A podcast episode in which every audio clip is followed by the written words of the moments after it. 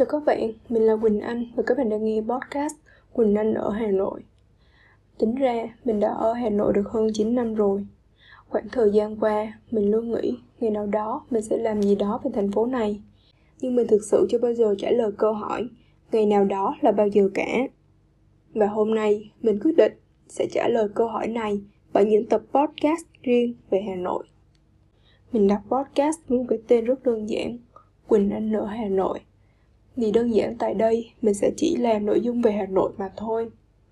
Mình sẽ kể về những chuyện nhỏ đến những chuyện to mà mình đã trải qua khi ở thành phố này. Đôi khi mình sẽ nhắc đến những suy nghĩ và những tình cảm đặc biệt mình dành cho nơi đây. Hoặc sẽ có lúc mình chia sẻ lại những điều may mắn mà mình tìm hiểu được về văn hóa, đường phố, con người và cả về ẩm thực Hà Nội nữa. 9 năm đã qua, một phần ba cuộc đời mình đã gắn liền với Hà Nội.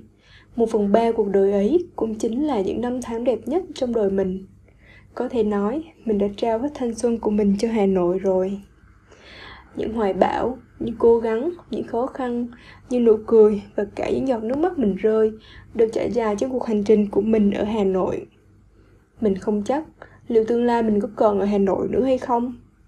Mình chỉ biết Hà Nội đã cho mình thật nhiều thứ có ý nghĩa và mình trân trọng những điều đó.